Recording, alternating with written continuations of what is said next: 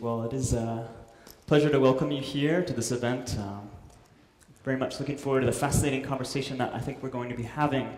And just to get us started, I'd like to introduce our illustrious panel. We're joined here first by Dr. William Lane Craig, who is the research professor of philosophy at Biola University in the States, as well as a professor of philosophy at Houston Baptist University. Dr. Craig holds two doctorates, one from the University of Birmingham and the other from the University of Munich. He's the author of over 30 books covering subjects ranging from the Kalam cosmological argument to the resurrection of Jesus. Uh, Dr. Craig is a committed Christian. He gave his life to Christ at the age of 16 when he heard the gospel and uh, committed his life to God. Uh, our second panelist we're excited to welcome is Dr. Marion Taylor, who is the professor of Old Testament here at Wycliffe College at the University of Toronto. She holds a doctorate from Yale University in Old Testament. Her research uh, area is quite broad within that field, but most recently has been writing about women interpreters of the Bible, particularly ones that have been overlooked in history. Uh, she's currently writing a book, uh, commentary on the books of Ruth and Esther in the Bible, but is the author of a number of books as well. She is also a Christian uh, and loves to read, write, and walk her dog at the cottage in northern Ontario. And lastly, I'd like to introduce Dr. Barth Netterfield, uh, also a U of T representative. He's a Canadian astrophysicist and professor in the Department of Astronomy and in the Department of Physics here at the University of Toronto. He earned his doctorate from Princeton University in the States and is a leading expert in the development of balloon borne technologies. He was a key member of the instrument team for Boomerang, the experiment that made one of the first accurate determinations of the age, geometry, and mass energy content of the universe. Uh, Dr. Netterfield is uh, committed Christian as well and uh, loves to have conversations about big questions in life. Here's a question, perhaps, that will overlap with a few of the disciplines here on our panel. Uh, it relates to matter and antimatter. And the question asks um, Is the mind of God matter or antimatter? So, God created the universe, which means He created all matter and all dark energy and all dark matter. So if God was before any of those things, he can't be made of any of those things. Thank you. My question is uh, uh, the Kalam cosmological argument, which is used to prove God's existence, and in some cases, infinite regress is used to show uh, the, the necessity for uh, a necessary being. However, I would like to ask this question in terms of how God acts himself. When God acts, he himself is bringing a, a, an existent action upon himself. So there's a first among God's acts. So when God acts, does he not himself suffer from an infinite, infinite regress issue? The question is whether or not when God performs a first action, this generates an infinite regress of earlier actions. And I don't think that it does. And the model here would be libertarian free acts of will. When I freely choose to do A, is there a prior act of my choosing to freely choose to do A? Well, that would generate an infinite regress so that you could never freely do anything. And so the uh, action of freely choosing to do A is simply a basic action that doesn't imply or require some sort of antecedent cause of my freely choosing. And it would be exactly the same in the case of God's initial act of creation. God's freely choosing to bring the universe into being just is the initial act of creation, and there isn't a cause of his freely choosing to create the universe. You know, Dr. Craig, actually, I know you've written books on this topic, but I'm, I wonder if there might be some of us in the audience who would, would love to hear a bit of a, a brief synthesis of what the Kalam cosmological argument holds and maybe how that All question right. fits into that. This is a very ancient argument that was developed by early Christian commentators on Aristotle in response to Aristotle's doctrine of the eternality of matter and the past eternity of the universe. Early Um, Christian thinkers like John Philoponus, for example, uh, tried to argue against the possibility of an infinite past, that there could not be an infinite regress of events prior to the present event. There had to be an absolutely first event. And this tradition um, that was associated with these Christian commentators in Alexandria was then taken up into Islam when Islam swept across North Africa in the 7th century and became a highly sophisticated and highly developed facet of medieval Islamic theology. And that's where the name kalam comes from. Kalam is the Arabic word designating medieval Islamic theological doctrine. And the centerpiece of their case for creation were, were these kalam arguments against the infinitude of the past. Um, this has now resurfaced in our contemporary scene and has become a hotly disputed topic um, concerning arguments for and against the infinity of the past. And it's received special urgency because of the unexpected advent of empirical evidence that the universe is not past eternal, but had a beginning at some time in the finite past. So that whereas these medieval and earlier proponents based their case for the finitude of the past on purely philosophical arguments, today much of the debate also concerns the astrophysical evidence that someone like Barth Netterfield studies for the finitude of the past and the beginning of the universe. Thank you. That's fascinating. And actually, if it would be all right, I'd love to hear from actually both of our other panelists on this topic. You know, um, Dr. Netterfield as an astrophysicist, but then also I'd love to hear from you, Dr. Taylor, speaking as an Old Testament scholar, on how maybe some of this modern scholarship on beginning of the universe and questions related to what was God doing before that, could the act of creating the universe suggested something about what He is like? I'd love to hear some of your thoughts as well on that. But Dr. Netterfield, would you like to, to start us off? Well, just just following up on what Dr. Craig said. Um, 20th century physics pretty, pretty much definitively showed that the universe as we know it is not eternal. And this was a huge battle during the 20th century between people who were arguing in favor of sort of the continuous expansion of the universe, where it's, it is eternal and it's, it's expanding but eternal, and the, the people who were arguing in, for, in favor of a Big Bang, which, now, of course, the original Big Bang proponents in the 60s, people like Bob Dicke at Princeton, were arguing that the universe expands, collapses, rebounds, expands, collapses, and you have this eternal cyclical universe. And what we found when we finally made the measurements in the end of the 90s with Boomerang and other experiments was that, in fact, the universe does have a Big Bang, it's very clear, but that it's expanding, its expansion is speeding up. So you don't have the cyclical universe. It's not happening over and over again. It happened once. So, in terms of the observable universe, in terms of the physics that we know, the universe has a beginning in finite time. Um, 13.7 billion years ago, if you're counting. But, um, and so you, know, the, you occasionally hear various theorists, especially theorists who like to write popular books arguing against Christianity, if I want to be a little bit cynical, um, who will say, ah, ah, ah, but we don't understand the physics at extremely high temperatures and high energies. So maybe we can make up some story where something happens and the universe is eternal. But my impression of that is that it's um, anybody's allowed to speculate, and you can speculate with math or without. It's fine. If you stick with what we have, what we measure, what we know, the universe has a beginning, and it was 13.7 billion years ago. I don't know if that's yes, that's helpful. Helpful. Dr. Taylor, would you want to add anything as a biblical scholar? Well, I'm a biblical scholar, so what happened before Genesis 1 is not something I know very much about at all. Right? So, uh, um, so, I think I will let these gentlemen talk about the early, um, the early days. Sure, no, that's, that's helpful.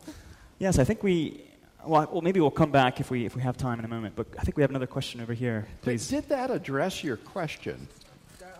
I wanted to just do a little bit of follow up in terms of uh, God's own acts begin to exist themselves. Yeah. Right? So if God's own acts are beginning themselves, they themselves have to be either Oh. rooted in something that's necessary. No, right? because So, the, le- le- let me add a little bit. Um, Premise of the argument is that everything that begins to exist has a cause, and this is quite compatible with there being uncaused events, like acts of free will, or if you believe in quantum indeterminacy, there could be quantum events that don't have um, causes. What the premise states is that there cannot be things, substances, uh, endowed with properties which simply pop into being from nothing. Uh, anything that begins to exist is going to have some kind of prior causal condition. And God, of course, doesn't begin to exist in that sense, and therefore has no prior causal conditions. It's helpful. Well, maybe Gabriel will swing to the other side here for another question. Uh, sort of related to that, uh, one important piece of uh, your case, Dr. Craig, that you often make uh, when you move over to the scientific evidence for the beginning of the universe, uh, you bring up the Borde-Guth-Vilenkin theorem. And uh, a claim that I often hear made about the Borde-Guth-Vilenkin theorem is that uh, it only applies to classical mechanics, and that classical mechanics are false, and that you have, and that some quantum theory is going to uh, replace it, and that if even if the universe has a beginning in some quantum state, perhaps the quantum state is eternal or perhaps timeless. So, uh, how do you respond to that? We were talking about this over dinner tonight, interestingly enough. Um, you're quite right that the Borde Guth Vilenkin theorem is a classical theorem which shows that uh, space time as we know it goes back to a boundary. and what Vilenkin says is that that boundary either represents the beginning of the universe or there was something on the other side of the boundary. If it is the beginning of the universe, then that is the absolute beginning. If there was something on the other side, that would be this quantum regime described by the yet to be discovered theory of quantum gravity. And what Vilenkin says is that in that case, that will be the beginning of the universe. But that era is not past eternal in the sense that you can extend it infinitely back into the past. Uh, and I don't think it's proper, and here we had a discussion over dinner tonight. I don't think it's proper to describe that as timeless in the sense in which philosophers would say that mathematical objects are timeless, like numbers, or that theologians would say God is timeless.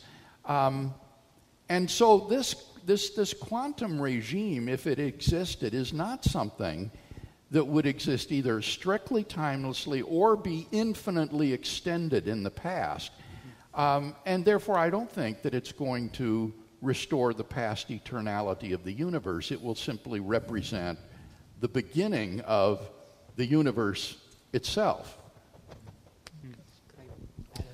Um, would I be right to assume that whether you uh, approach it from the standpoint of an A theory of time or a B theory of time uh, could significantly affect what you think about this? Because I know that the Kalam cosmological argument assumes a, uh, an A theory of time, so that in that context, if you reach this point that can't be extended any further, then that just is going to be a beginning. Although if you're ha- have a B theory of time, you just reach this state that sort of terminates there. Like, All right, now our question here is throwing around a lot of technical terminology that needs explaining if we're to profit from his question.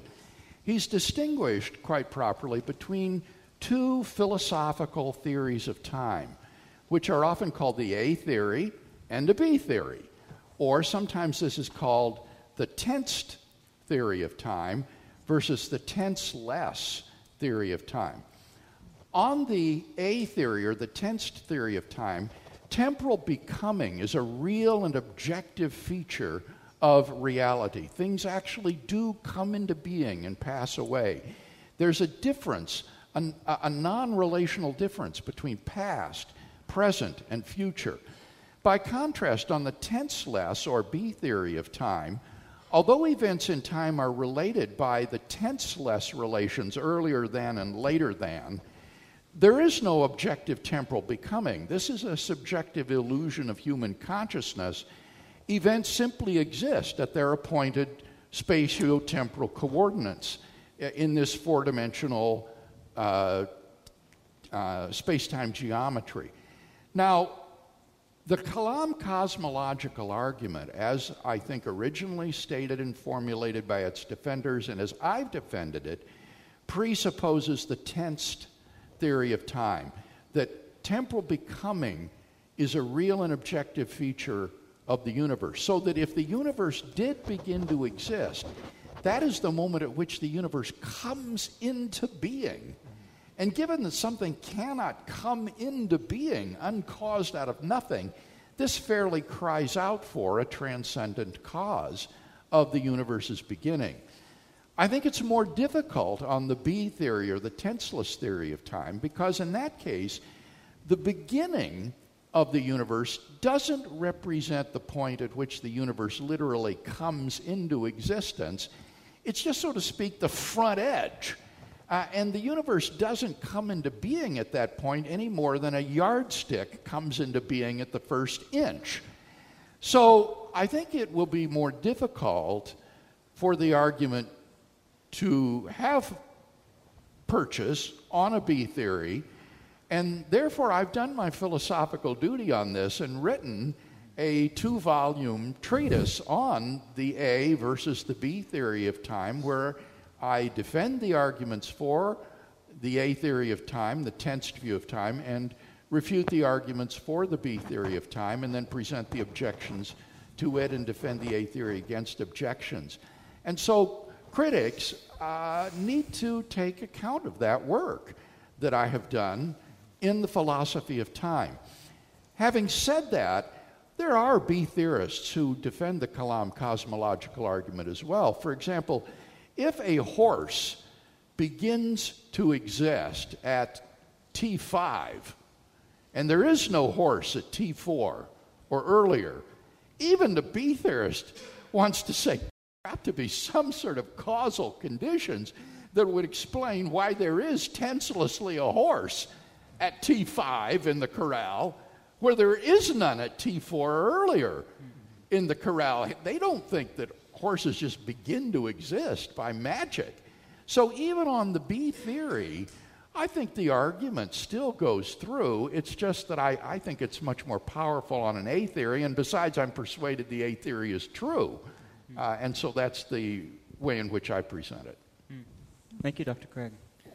I might just, I do Dr. Taylor, want to hear some insight in terms of, you know, it, the narrative I think in our culture is that what we're learning from modern science, science is gradually eroding away confidence in the truthfulness of the Bible, particularly in these first few chapters of the book of Genesis. So I'd be curious, taking for instance something like the Big Bang or the idea of, of a first cause, are these theories that are these theories that trouble you as an Old Testament scholar, or how maybe in general do you think you think through science as it relates to the Bible, particularly the book of Genesis?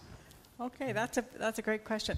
And uh, my colleague here is also prepared to talk to this. Um, so, um, yeah, I, I think um, we get in trouble when we read the Bible when we don't read it in its ancient context. So, not just Genesis, but all of the Bible. And so when we read Genesis and think this is science, we get in trouble because we make claims for the text as a scientific document, which it doesn't even make for itself.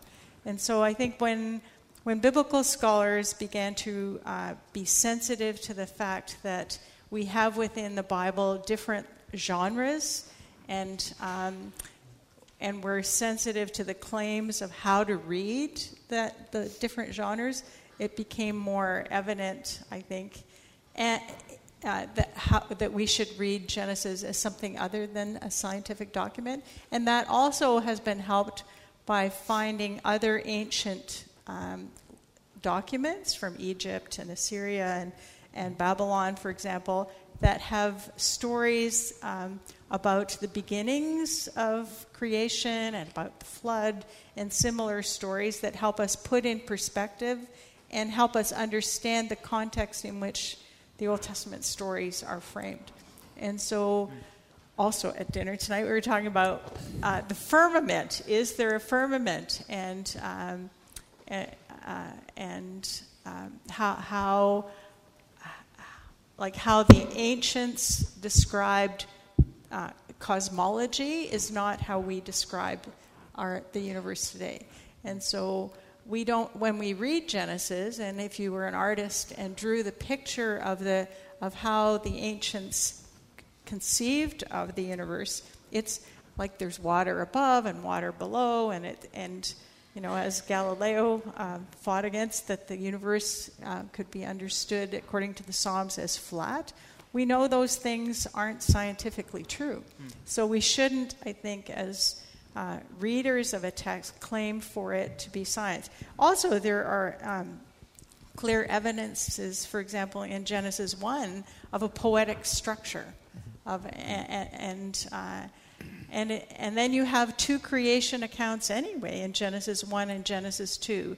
And the order of creation in Genesis 2 is different than Genesis 1. Mm. And so even there you say, well, which one do we want to follow? right, in terms of when men and women are created and when the animals are created. And it's clear um, that the, the, the purpose of the telling of Genesis 1, which talks about, you know, uh, seven days and it's orderly and it's good and God is the creator. I mean, that sets it up as God is the creator of the universe and what God creates is very good. And, uh, and the high point of the creation is the creation of male and female in God's image. And, and, and that's a theology that is really important um, that drives the rest of the story of God. Uh, that God is, in, God is in charge, God has created humans, He's given humans a job uh, to do in terms of having dominion over, uh, over, the, over creation. And then in Genesis 2, it's a different, the different, it's a different focus. It's on the creation of male and female, and it's a different purpose there. And so I think um, as we become sensitive to the purpose of the narrative, uh, we become better readers of the text.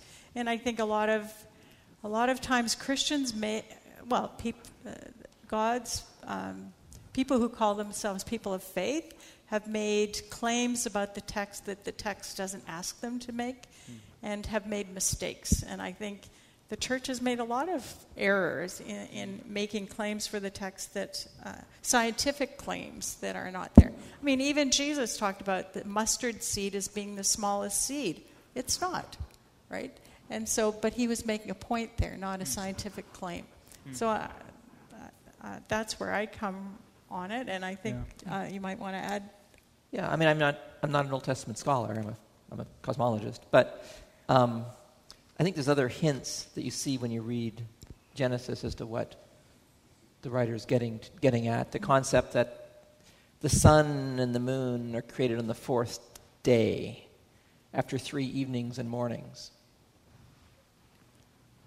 And that seems odd unless you realize the point is that the sun and the moon are not gods, God created them and placed them in the sky. And if we get bent up on the evening and the morning before the fourth day, we might wonder what's going on here. But I think when you think about it more clearly, when you understand what's going on, the point is God is a creator. He created the spaces, He created the things He put in them. He, in, he created it intentionally by His word, and they are good. Mm. And it speaks to the ancients saying that the created things are not God's, and it speaks to us saying that it didn't happen by chance. It happened by his sovereign will because he wanted it that way. Uh, hello, Dr. Craig. Uh, my name is Krishna, and um, I was wondering um, if I, I, read a paper that you wrote uh, called Pantheists in Spite of Themselves.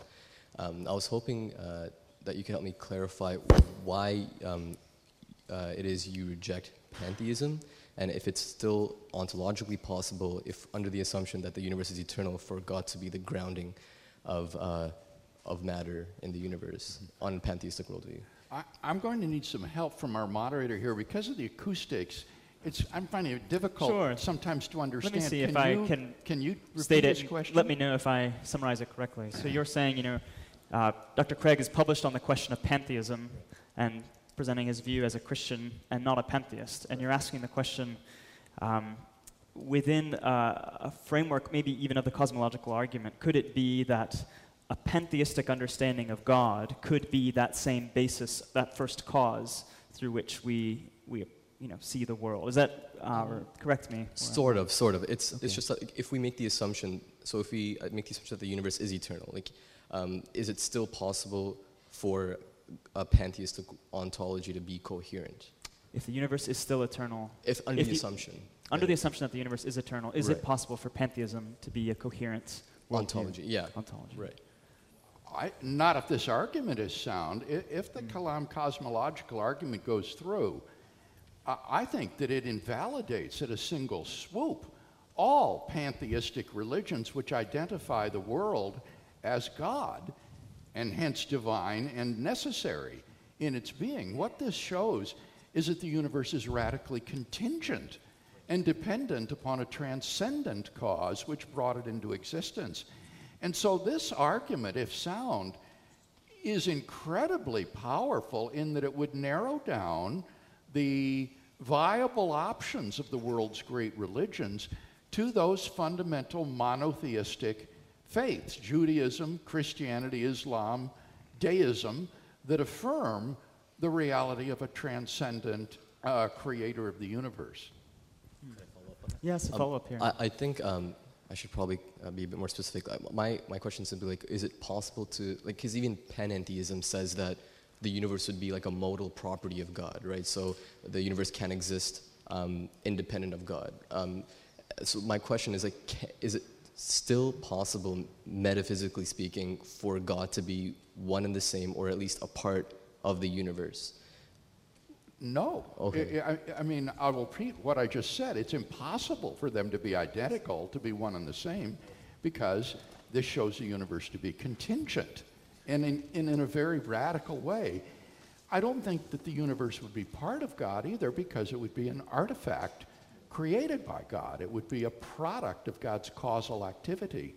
So it seems to me that this would rule out any kind of pantheism or even panentheism, which would see the world as part of the divine being. Yeah, thank you. Um, my question is, is uh, what do you see to be the implications of this so called war between Christianity and science? Um, the Bible, um, and for example, Genesis 1 and it being scientific or not scientific. But in culture today, what are the implications um, of, of this so called war? Does that make sense? yeah, could you elaborate when you say implications? How do you, what do you mean by that? Um, well, how do you think that it affects how people view the church, for example, and Christians? I think it's a disaster. It's it it it it's one of the things that annoys me the most is this picture that somehow science, as we discovered, this this incredible universe, which just baffles, boggles the mind. It's its beauty, the beginning of the universe, the the the, the, the this how everything works and fits together could somehow be construed as in opposition to faith. It, how our culture somehow got to that place, it's, it, I don't understand. It, it, it, it's, it, how did we get here? Because the universe so clearly points to the glory of God. And I, I couldn't imagine a universe that did so better. Of course, I haven't got a good imagination, but so I, I, I'm, I'm, I'm baffled and annoyed that this, that this battle even exists. And, you know, I guess we have to talk to historians about how it came to be. But, you know, I want to kind of set, some, set some people straight here, right? And that's my take on it. Yeah. And Dr. Netterfield, you know, as someone speaking from this as it's your own field, Yeah. how would you respond to other colleagues that you have who look at that same universe and say, well, I find it difficult to believe in the God of the Bible? How would you say, what, what e- or evidence okay, would okay. you lay out? So Yeah. I don't actually have any scientist friends who say that. Hmm. They don't say they find it difficult to believe. Hmm. They say, well, you can't prove it, mm. and I need proof. Yeah. And you can't prove it is a statement that perhaps Dr. Craig would disagree with. to some level, right? Because you have these compelling, compelling arguments. I think the reason people believe and don't has nothing to do with cosmology. Mm. It's, it has everything to do with people's own openness toward God. Mm. And I, um, certainly within my colleagues, people don't argue to me, maybe they're being polite, I don't think so, that um, cosmology points toward there being no God. They don't say that. I've, in fact, um, a particularly telling comment a few years back was when uh, a, a colleague of mine, whose name you would recognize, said, It's actually a, kind of a hard time to be an atheist cosmologist. Huh. Um, but not impossible, because you can always find an alternative explanation. As Dr. Craig was pointing out, we have the very, very, very beginning of the universe where quantum gravity, theory, theory of quantum gravity is required to know what's going on, and we don't have such a theory. Consequently, we can speculate that maybe something happens and there's no time, or right. But you get to play games like that. So Yeah. That's helpful. no, I, I, I think that people don't believe because they don't believe, not because science argues against it. At least the people in my field. Sure, that's helpful. Dr. Craig, I'd love to hear thoughts as well, maybe on this idea of faith and proof, and how, how do you understand those two things coming together? You know, there's that verse in the Bible that says faith is blind. Would you say that there is a dichotomy in your mind between faith is things I think about it's things not wrong seen? to yeah? construct an opposition between faith and knowledge. Mm-hmm. It seems to me that's just a category mistake. Uh, faith is not a way of knowing something. Rather, faith is trusting in something that you have good reason to believe is true. Faith in my chair. Yes, exactly. Uh, or you go to the doctor and allow him to Yep. prescribe medicines to you or maybe to operate on you. You place your trust in this individual because you have good reason to think Yep. that this is uh, competent. Um, and so I would say the same is, is the case for uh, belief in God, that faith is not a way of knowing something, it's a way of trusting in something that you have good reason to think is true. That's helpful. That distinction is, is helpful. It's not original with me, uh, but uh, I, I think it's, it's uh, correct. Sure. So this question is for all the three of you because I think each discipline might have a slightly different answer. And it's a bit vague, but um, so there is this narrative since the Enlightenment and the advent of the evolutionary theory that we as a humanity or as the West, we are improving our knowledge, we're increasing in knowledge, we're getting closer and closer to truth as the more we study. Uh, but some people like C.S. Lewis has, have called this chronological snobbery in a way that there is much that we need to recover from the past and for example reducing our knowledge to what we can feel or reason that that's what the enlightenment said actually is a poorer way of understanding reality so i would like to know in your respective fields whether you see that we are increasing in knowledge the more we move forward if there was a golden age that we should go back to or that we should recover from the past or if we are fated to always have an equal measure of wrong and right beliefs despite of what we try to do. I'd like to hear your opinions in the philosophy, theology, and science, uh, scientific fields. Do you understand that question? Absolutely. Great. Who would like to start us off? Sure. I can start with science because it's kind of easy and kind of not.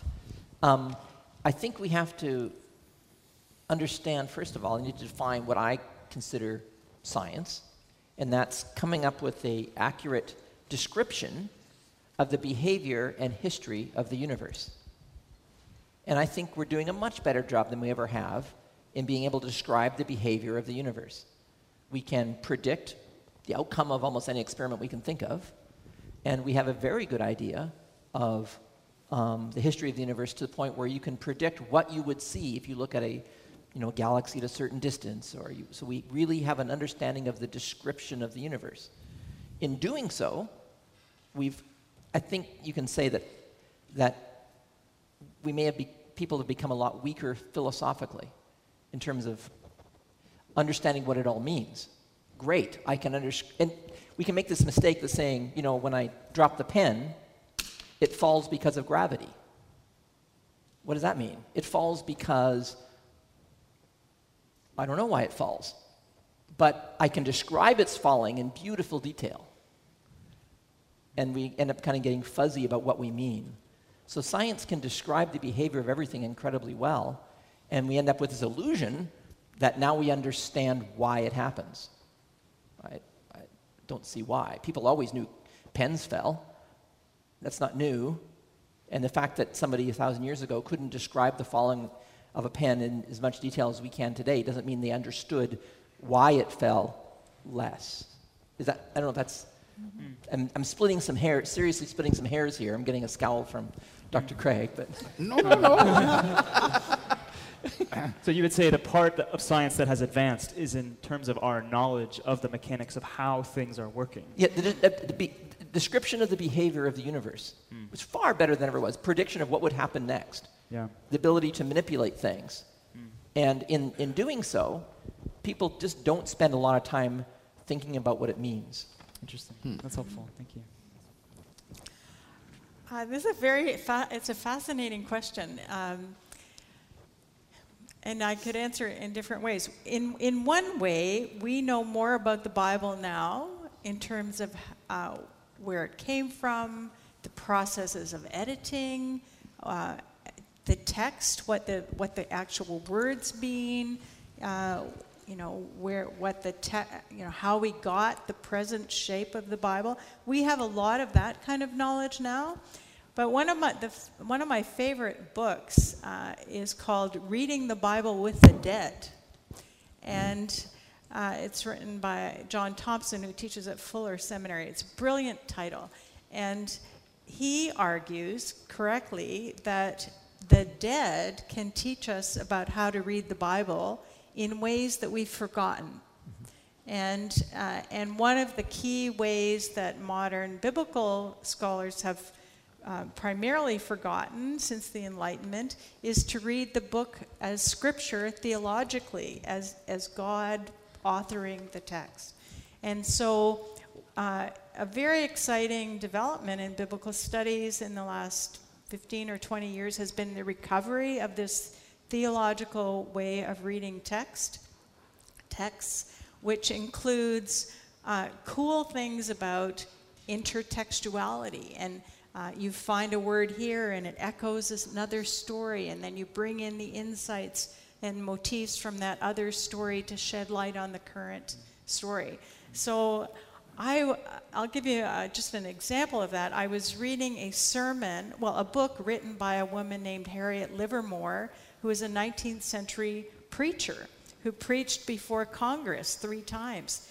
And she was wrestling with the question of women's role. She felt called to be a preacher, and yet some people in the church say, well, Paul says women should keep silent and they shouldn't teach. And, and she cited a text in Corinthians that says, women should keep silent according to the law.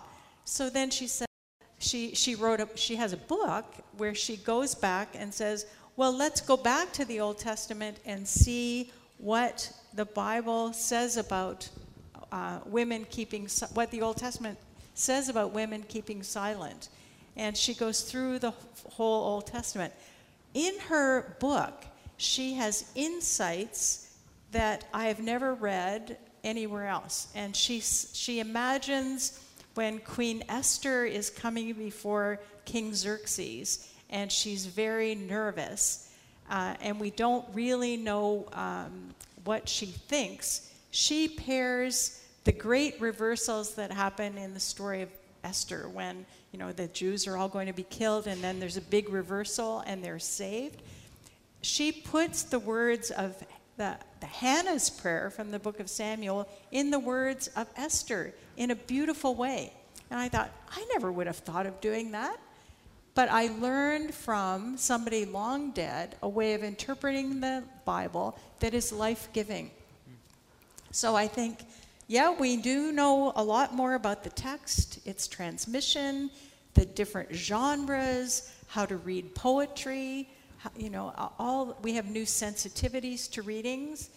Um, but we've lost some things. We've gained some things because we now have many global partners. We can we can read you know, how Africans read the Bible, how uh, Asians read the Bible, how um, there's a, there's a whole book, an Oxford dictionary of biblical interpretation, hundreds of methods of interpreting. So it's very complex now. Uh, some of it's good, some of it's not so good. So it, I think we're in a very wonderful period in terms of biblical interpretation. We have many options, and we are recovering forgotten, very deep theological ways of reading text that are most helpful for the church. Thank you. Dr. Craig, how about your field? Very briefly, I think that philosophy does also make progress, not as dramatically as science, but it does advance.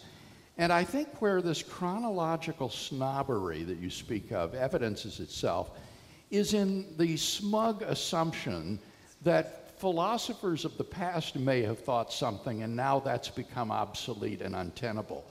An example would be a German philosopher of mathematics I read recently who said that medieval uh, philosophers believed that mathematical objects existed as ideas in the mind of God.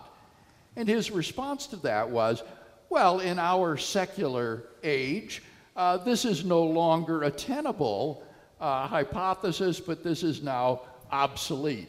That's a great example of chronological snobbery. There was no substantive objection to it at all, just that this is now uh, an antiquated way of looking at it because it was theistic rather than naturalistic. Hmm. That's fascinating. It was a great question. Thank you. So, I have a question for Dr. Craig. Um, so, you use the analytic tradition for much of your work, um, especially in its reliance on things like logic, conceptual analysis, and clarity. Um, but you, and you denounced the continental tradition um, following Swinburne, uh, that it's a bit loose and sloppy. Yes. But you do use the continental tradition in your discussion of the absurdity of life without God. Um, could you say something on that? Do you think that there are other insights from the continental tradition, um, aside describing a world uh, without God? I haven't found it, but that's probably partly because I haven't looked there for it. I find the analytic tradition in the Anglo American um, uh, tradition so powerful and its emphasis on clarity of definitions, logical reasoning, the construction of clear arguments, that this is the most useful way of doing philosophy in contrast to continental thinking. But as you say, I have profited greatly from French existentialism with respect to its analysis of the human predicament. And in the dialogue tomorrow with Jordan Peterson and Rebecca Goldstein, I'll be appealing precisely to that tradition to argue that in the absence of God, life is ultimately meaningless. So I have found value there, but I simply haven't cared to plow through the murky waters of continental thought in search for uh, extra gems. I, I find enough in the Anglo American analytic tradition to keep me busy. My, my question is for Dr. Craig. Um, in your published work, you defended the ontological argument and followed the approach of perfect being theology, which conceives of God as a maximally great being. You also wrote, and I quote, Christians have thought of God as the fount of all varieties of goodness, whether moral, metaphysical, and aesthetic. My question is related to this last um, aspect of aesthetics, and it is this Can a Christian theist, or indeed any theist, affirm that God is a maximally beautiful being? If yes, could you please explain how this can be a coherent idea given that the concept of beauty usually refers to something physical or material, and God is, by definition, an immaterial, unembodied mind? Thank you. I think the development of an aesthetic argument for the existence of God is a doctoral dissertation waiting to be written. I am very sympathetic to this idea, but I don't know how to do it. Uh, I, am not an aesthetician, I've not worked in the area of aesthetics, but the notion of God as, this, as the, the standard and paradigm of beauty as well as goodness strikes me as very appealing, and so I would like to see someone do this.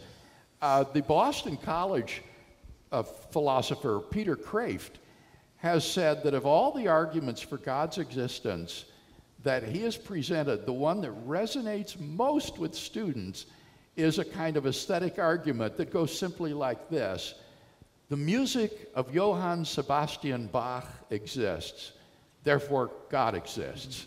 Wow. And then he says, You either get this one or you don't. no, I would like to see a lot more done. Uh, I would like to see that unfolded and developed. It, it's too pithy for me, but I, I just haven't worked on it myself. I, I, I find it a fun question as well. Um, you know, sort of sometimes I put my naturalist hat on and I think, hmm, what is the evolutionary advantage for me considering a sunset to be beautiful? And I can't come up with a reason. It's like there's something else, this concept of beauty. But as I'm doing as an armchair speculator in the kitchen while doing dishes, not as a professional, so. uh, this is for Dr. Craig. Um, I've been reading your book, God Over All, and I've been really enjoying it. Um, my question is in regards to how might the nominalist think about God's knowledge of propositions and possible worlds prior to the divine decree. Okay, could you repeat that again for me? Yeah. I'm asking the moderator here so, yeah. I, so I can. Uh, how might the nominalist think about God's knowledge of propositions and possible worlds prior to the divine decree? How might the Molinist? The, the, the nominalist. Nominalist. The nominalist. Oh, yeah. oh, oh. Who, who, might be a Molinist? Oh, well, what one would say is that um, prior to the divine decree, God knows how every free creature that He might have created would freely choose to act in any circumstances in which God might place him. And you don't have to refer to propositions or possible worlds or any of those sorts of things. Those are just handy dandy heuristic devices for talking about things like the way in which free creatures would behave if they were under certain circumstances. So I'm an anti realist about those Platonic mm-hmm. sorts of entities like possible worlds, propositions, properties, and so forth. I think those are just a handy façon de parler, uh, a, a nice way, a manner of speaking to make discourse about these things tractable. My question is for our cosmologist. Um, the whole idea of intelligent design seems to have fallen on hard times by the way that some practitioners um, have uh, employed it. But yet, I can't help but think that you would want to argue that uh, there are lots of things in the cosmos that do point to an intelligent designer. So, my question is um, what is the status of the notion of intelligent design? And if it's in, if it's in, uh, if it's in ruins, how would you redeem it? Uh, how would you construe it? Uh, because there is a point at which you sort of cross a line from science to theology, right? Because, yeah. you know, if you have this intelligent design, it points to an intelligent designer, but the designer himself can't be repeated in experiments and that kind of thing. So, could just address the issue of intelligent design and tell us how you think it, uh, um, whether it has merit or not, and how you would construe it. Oh man, yes, it's such an interesting question and so fraught with doing it wrong. Um, so there are a lot of unsolved problems in science. Um, a lot of the intelligent design people like to talk about biology being fraught with unsolved problems. Um, not, they're not considered to be unsolvable problems, however. And so most biologists believe that, hey, we'll figure this out. Like it's early days. We've only been working on this for 100 years, and it's a really complex system. And so we can look at the complexity of biology and say, wow, there's so much stuff I don't understand, there must be a creator.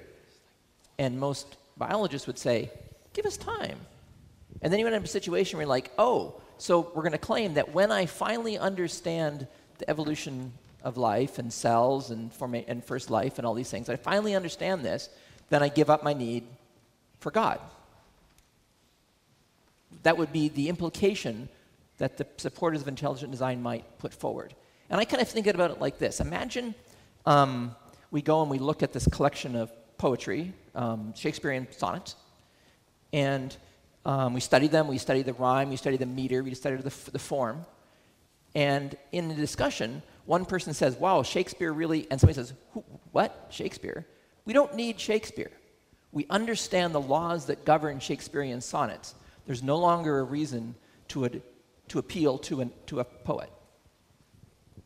So, in the same way, the, the notion that somehow, someday we'll understand all of the, describe in great detail the behavior of the universe, understand the rules by which the universe behaves, we no longer need a poet or a creator, mm-hmm. is baffling. It's a, it's a bizarre prospect. Right? That being said, and this is the curious thing. So there's what I would expect. I would expect that eventually we'll, un- we'll be able to understand the rules of poetry, the rules of physics that God has used to, to, to, go- to govern, that he uses when he creates the universe. But at the same time, there's a whole bunch of stuff we haven't figured out. Um, we don't understand how the universe can. There many, there's many issues in terms of what people call fine tuning of the physical laws that we don't understand, which it's really tempting to say, ah, God's intervention. And he absolutely could have intervened. That's, well, actually, God created the whole thing. So he didn't intervene, he sustains it, he holds it together. The universe exists the way it is exactly because he wanted it to. So, in, in, from, from my point of view, when I dropped the pen, the reason it fell was because of the act of sovereign will of God, in the same way that a pair of lines rhyme in a Shakespearean sonnet. It's because of the act and sovereign will of Shakespeare. Um, so, the, the question of intelligent design, it's almost like a you step back a step and look at the whole thing and say, wow, God is amazing. This is far beyond anything that I would have ever come up with. So that's That's helpful. Thank you.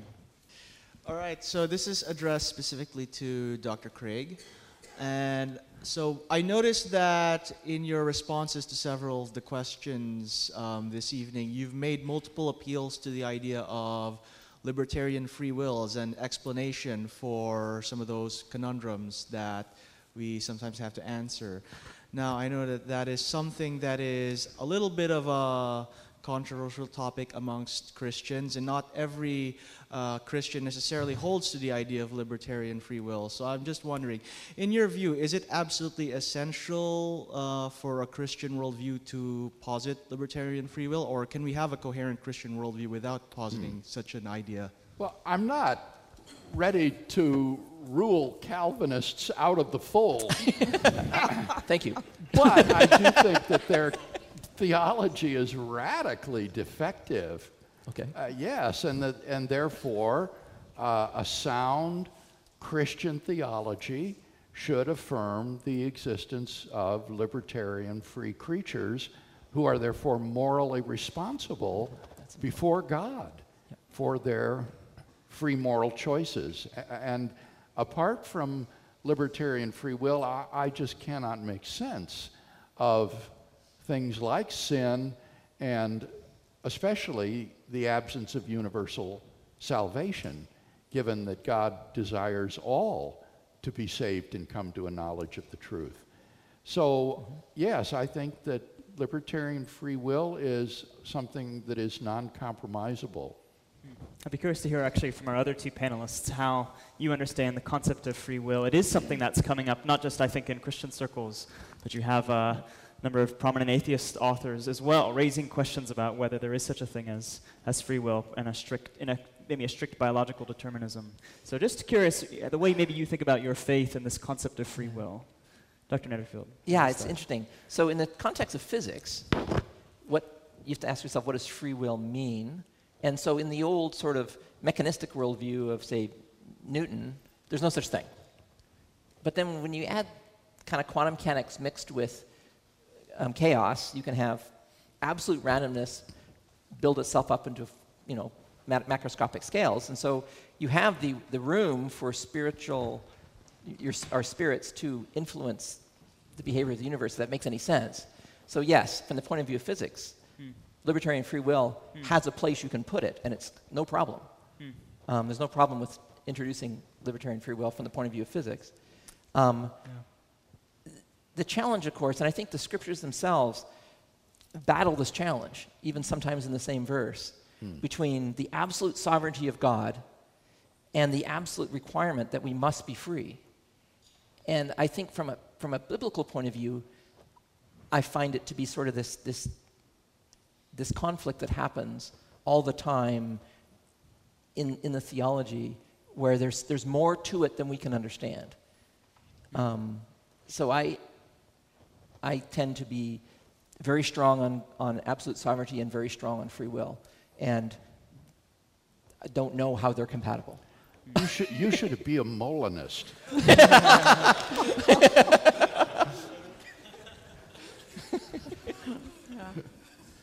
Dr. Taylor. Well, I, I think you're onto something. I think you can defend. I mean, the reason we have theologians and theologians fighting about these issues is both can both can find proof for their Oh, positions and very in the strong, Bible. Very, very strong, strong proof, right? And and I think in terms of how we practically live, to believe in a, the sovereignty of God is, uh, I think, a really important uh, view for me as a Christian in how I live my daily life. And I, and I have a strong belief in God's sovereignty. But I also live every day acknowledging I have free will and God, in His grace, gives me choice. Right? So I don't think. Um, you know, I think God allows you the freedom to choose. Like I remember when I was uh, an undergraduate student at University of Toronto, uh, listening to somebody say, have a talk about, is there one person you should marry, right?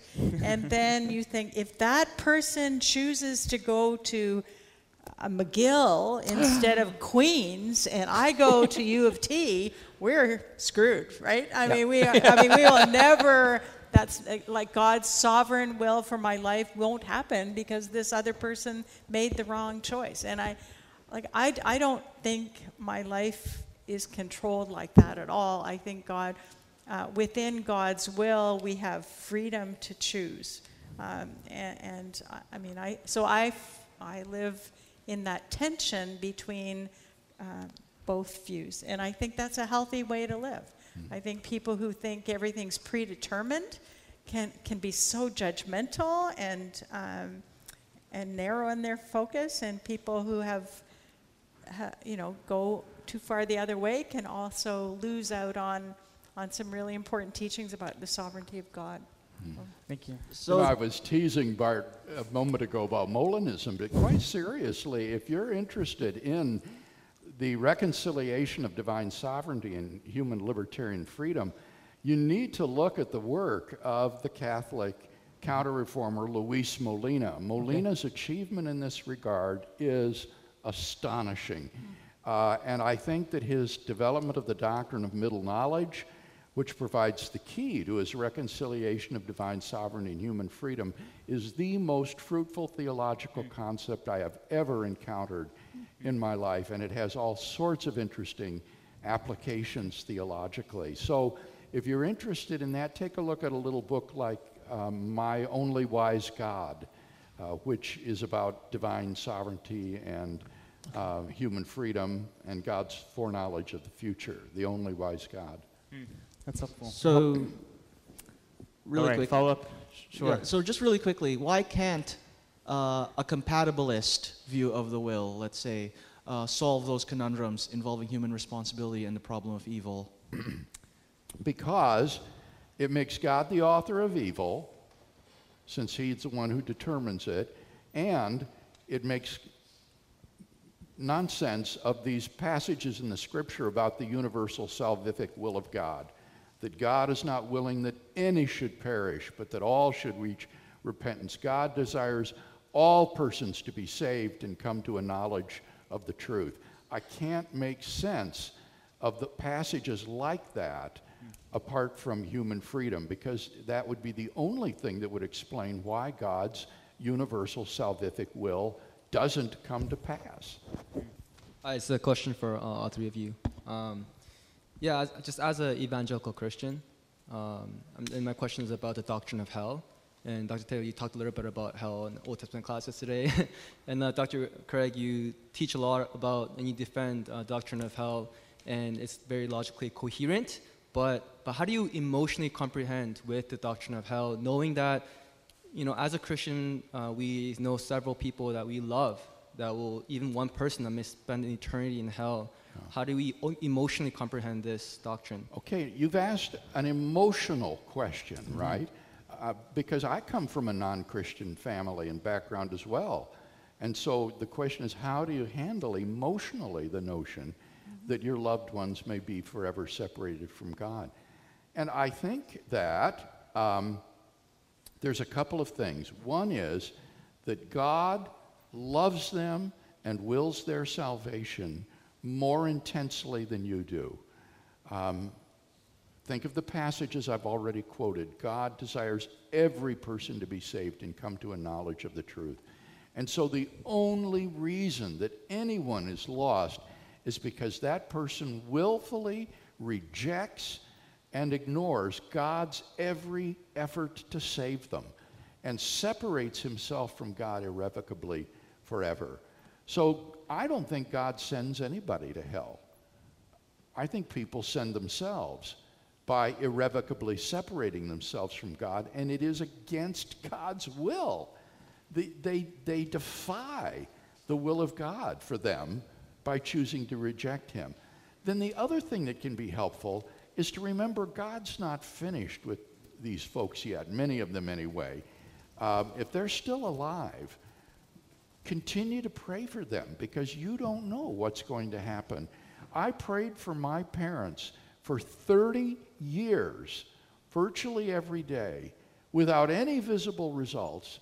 And then all of a sudden, I got a call one day from my mother, and she said, Your father and I have been talking, and we think we're ready to commit our lives to Christ. What, would, what do we have to do? And you could have knocked me over with a feather. This came out of the blue. And I said, Well, there, there's a, one of my books that you've got a copy of. In the back, there's a prayer that you can pray to commit your lives to Christ. Pray that prayer with each other and then call us back and tell us. A little while, she called back again. Oh, she's okay. Your dad and I prayed the prayer. Uh, we, we went through it twice just to make sure it would stick. and lo and behold, late in their lives, my parents came to faith in Christ completely unexpectedly. And I was so convicted because, quite honestly, I had given up on them. I was still going through the motions of praying for them on a mm-hmm. daily basis, but I had no hope or expectation. And I was really convicted because I thought, here the left, left hand of God's providence was secretly at work in their lives all this year, and I never saw it.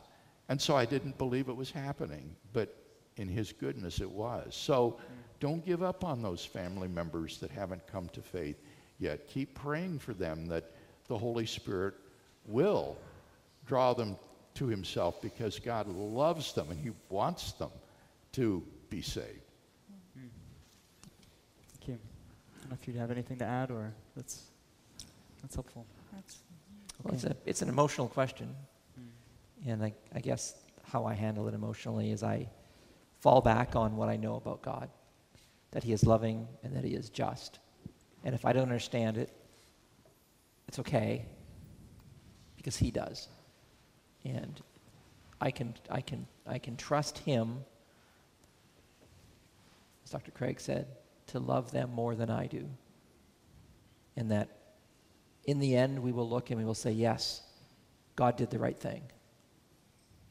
And so that's, I think that has to, that has to be the answer. We have to just fall back on knowing what we know about our loving God. So I want to shift gears a little bit and ask a personal question to all three of you, um, and it's about vocational calling.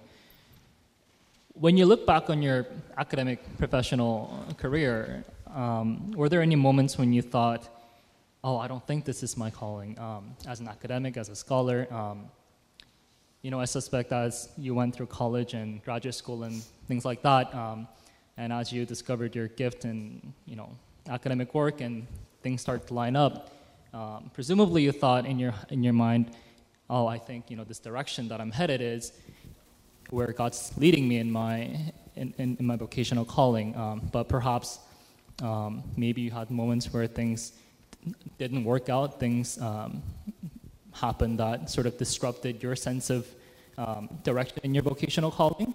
Um, and so, were there any times or moments when you sort of doubted um, the direction that God's been leading you in, spe- specifically in your in your vocational calling, and how did God how, how, how were those sense of uh, disruption or confusion resolved?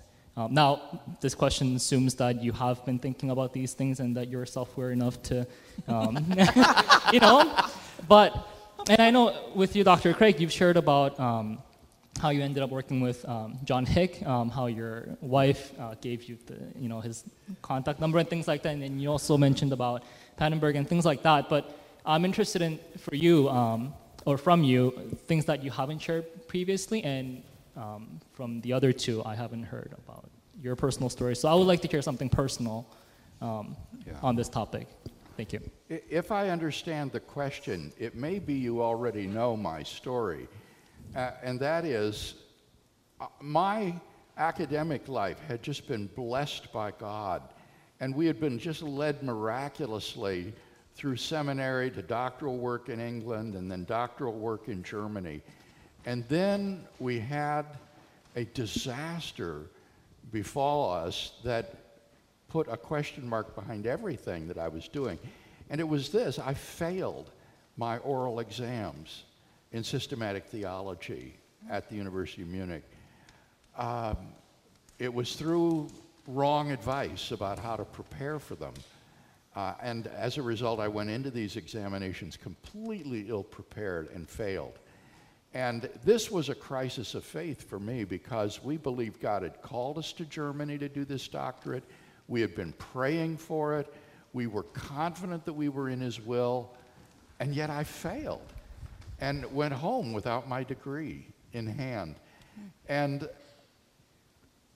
through that lesson, I came to see a new insight into the will of God for our lives, namely, that God's will for your life can include failure, that it can be God's will for you to fail, and He can lead you into failure. Because I think God has things to teach you through failure that you will never learn through success. And in my case, in the following year of preparing to retake those oral exams, I so schooled myself in the field of systematic theology that I learned far, far more about systematic theology during that year than I ever would have had I managed somehow to pass those orals the first time. And so God used that experience to unusually equip me for the ministry to which He had called me. But at the time, I had no idea that that's what was going on because it was such a, a, a, an unexpected setback. So that would be, in my personal experience, the greatest example of this seeming shift of direction and calling into question all that I had thought I'd been called to do up to that point. But then at the same time, the reaffirmation of that direction and a strengthening to go on and pursue it even more zealously. That's very helpful. Thank you. Would you, Dr. Taylor, would you like to share? Yeah, I, I don't have, um, my life journey has not been, uh, I don't have a parallel story, but I, I certainly, when I, I mean, my, my vocation as a biblical scholar was not one I had ever dreamed of. When I was an undergraduate at the University of Toronto, I took I was interested in the Bible. I was a new Christian. I wanted to learn more, and I took a course in Old Testament. And as, you know, as it turns out, the uh, professor was on the scale. He was a very he was very left in terms of methodology, and he and he he said to us. And, and most of the students in the class were uh, keen Christians wanting to learn about the Bible. And he said, Forget everything you learned in Sunday school. I'm going to teach you how to read the Bible. And then he presented his theories of how, how many sources there were in Genesis. And I had so many questions because I was a very keen Christian. Went back to my pastor at church and he said, Why are you taking that course? Well, that wasn't an answer for me either, right? And I and so I was already the questions had been raised. And on one of the papers I wrote, where we had to compare Egyptian proverbs and the proverbs in the book uh, in the Old Testament, and the conclusion was to to show parallels, and therefore the Hebrews borrowed, and therefore it's not revealed, and it, in a very negative way. I had I remember writing, I really can't do this because I can't compare the original languages. And the professor wrote in red, Why don't you learn them?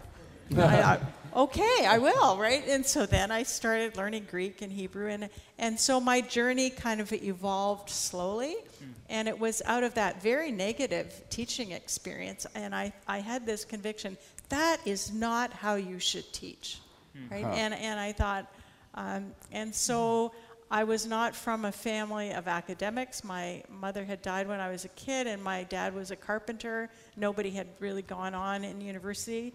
And, and so I had no road to travel. And, and so I ended up, you know, doing a, a master's in Near Eastern Studies. And then I thought, well, I still have questions about God. So then I did a, a, a master, uh, master's in divinity. And then I still have questions. So it was my questions on how to how to integrate my faith and my intellect that was driving my education and, and and my journey was going back and forth and uh, it took a long time but i but in the end as i as i embraced this journey um, i realized i really did love teaching and uh, it became um, it just unfolded as to that uh, being a really good fit for me.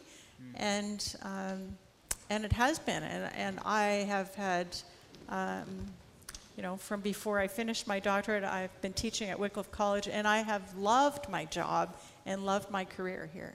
So I, I feel very grateful to God for, you know, that comment on a paper that the guy wrote. Why don't you learn these languages? And I thought, okay, I will. And then there, there, there it happens, right? So, so I, I mean, I, I do believe in God's providence, right? And, and, and I think God can use tragedy in your life. He can use uh, hard things in your life. He can use bad teachers in your life to weave the weave. God weaves. Um, you know, if you look at the back of a tapestry, it can be very messy. Lots of colors, lots of knots, seeming mistakes, and yet on the other side, it's very beautiful. And I, in my, and I, I think of the this. You know, I'm working on the Book of Esther, and like Esther is an orphan and then she's taken away from her uncle and put in a harem. It's like sex trafficking. But God uses that horrible experience in this young girl's life to bring around the salvation and rescue of the Jews from genocide. So God can use horrible experiences for good. Hmm. Right? And, and I've seen that in my life hmm. too. Hard things have happened, but they get woven into the story of uh, God in my life, and they can turn into something beautiful or be used to help somebody else who's going through a hard time. Hmm. That's so I, I think, like, I do believe in God's sovereignty over our lives, and, and He uses many people and, and successes and failures and different voices to all bring it together. Yeah. That's encouraging. Dr. Netterfield, I think we'll give you the last word on this, and uh, All right. we'll give you the final word of the night. So I, um, I grew up in a Christian home in British Columbia. My father was a pastor. My grandfather was a former pastor, and he lived with us. He was around 90 years old. Um, my grandfather was also a young Earth creationist, and had all these books about how how science should show that the universe is only 6,000 years old. And and he said to me, "Study science, and you'll see the glory of God." It's like, huh, okay. Uh, no, what I really liked was like making things work and building stuff. I built model planes and trains, and I thought I was going to be an aeronautical engineer. And then I discovered relativity and decided it was the coolest thing I've ever heard of, so maybe I'll become a physicist. So I went off to college, and I went to Bethel College, which is a Christian liberal arts college in, in uh, Minnesota. And some of my professors were young earth creationists, and some of them weren't. And notably, my Bible professors and theology professors weren't, which was interesting.